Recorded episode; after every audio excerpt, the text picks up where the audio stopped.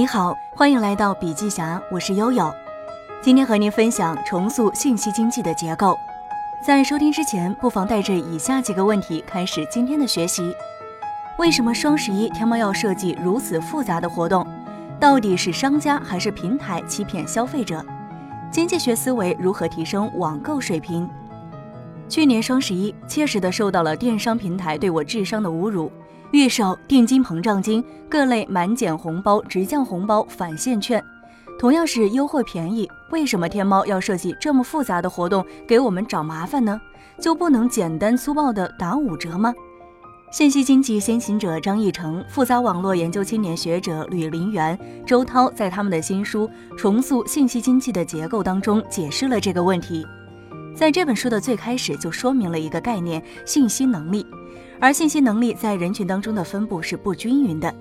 它是人与产品之间的特定关系。每个消费者都只有有限的信息能力，每个人对商品的理解都有不同程度的缺憾。所有消费者都只能在一定程度上认识一个产品。一个人对于一个给定产品或任务的信息能力，取决于他自身的属性和外部因素。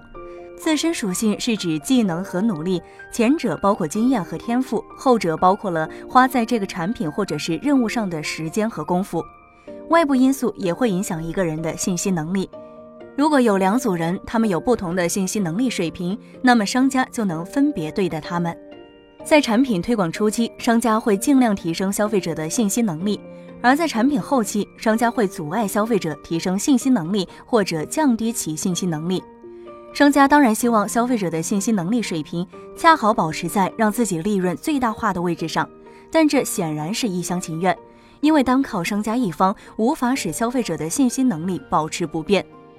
随着消费者的信息能力的提升，就会促进新产品的诞生，产品多了就会再一次稀释信息能力，因此消费者需要再次提升信息能力，这是一个永无止境的循环往复的动态过程。其次，那些让我们眼花缭乱的购买规划，更是平台的障眼法，为的就是让各层次的消费者使用不同的价钱来购买。连接消费者和商家信息的中介，也可以帮助提升信息能力，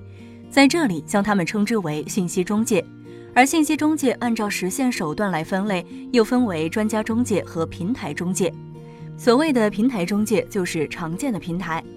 比如说，天猫实行的是品牌自营模式，京东、聚美优品等等又属于平台自营。他们在组织和推进信息劳动分工的时候，不仅起到了汇聚信息的作用，在很大程度上还解决了如何让充满噪声和矛盾的大量数据成为有价值、有意义的信息这一难题。但是，这些中介偏向谁呢？天猫和京东又偏向谁呢？他们的服务主要是针对消费者的，但却很难从我们这儿收取信息服务费用，只能向商家收取费用。在这个过程中，商家往往会依靠信息中介来实施一个新的思路，信息中介就极有可能的站在商家的这边，帮助商家收集消费者的信息。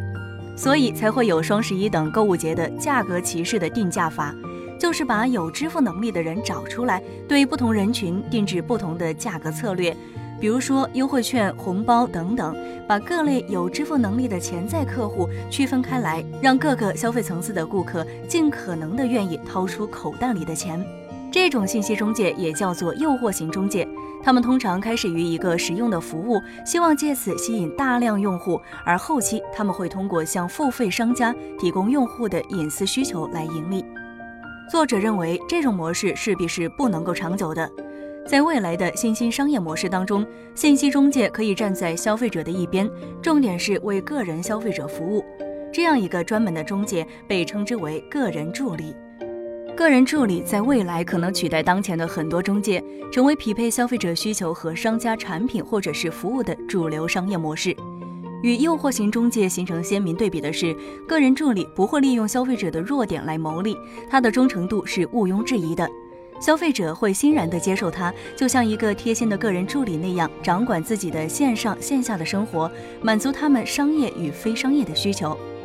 当下最时髦的提法是大数据和人工智能。如果能够把这些先进的技术用到相反的方向，武装个人助理，全面掌握消费者的数据，帮助消费者主动去选择商品以及其他的需求。那么即使是今天的二三线中介平台，也一定有机会成为明天的蓝海霸主。